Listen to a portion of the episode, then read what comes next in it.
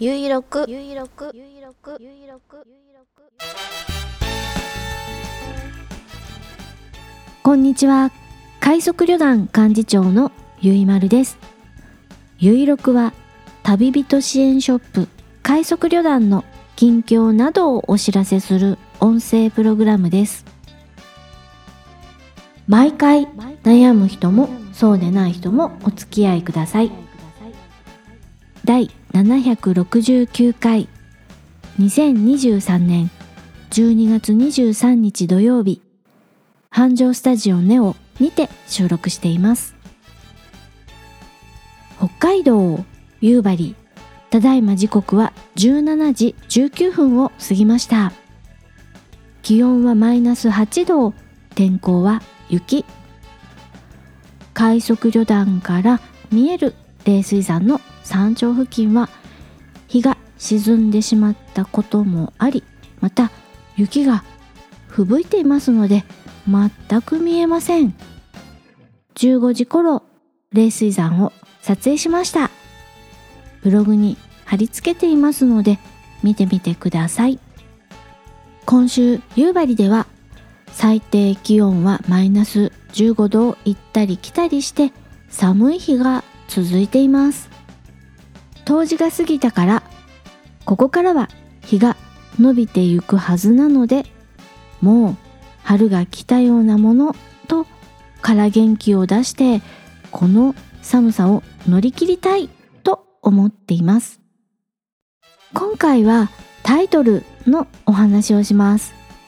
その前に前回のお話ブロッコリーのスプラウト栽培失敗から学んだこととしてスプラウトを水ですすいだ後水をよく切る鬼のように水を切るというのを実践した結果じゃじゃーん。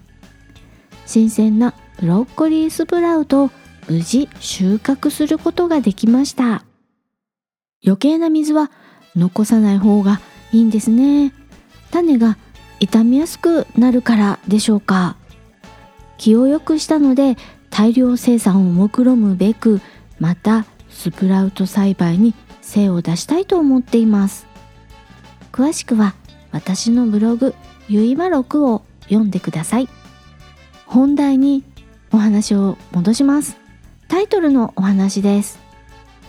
ブログやポッドキャストのタイトル表題考えるのが難しいなぁと思っています。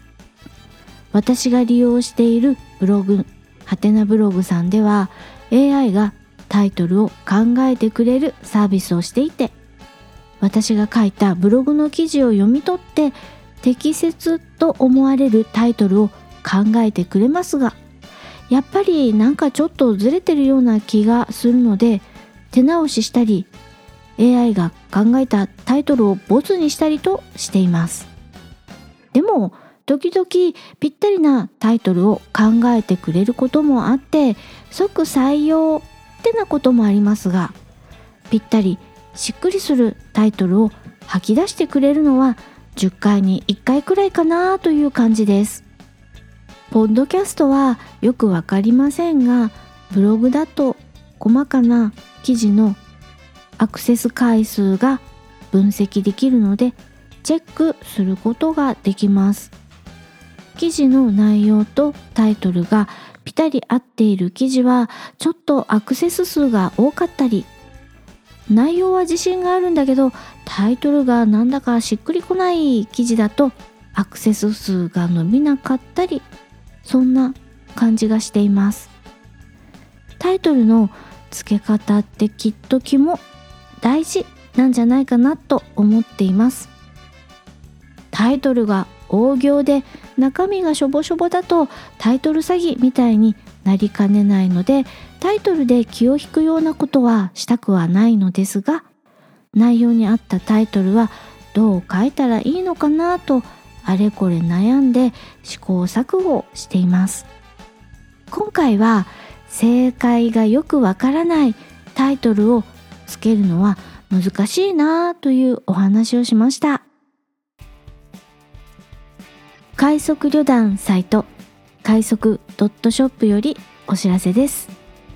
年末年始お休みのお知らせです。12月30日土曜日から1月4日木曜日まで年末年始お休みをいただきます。ご了承ください。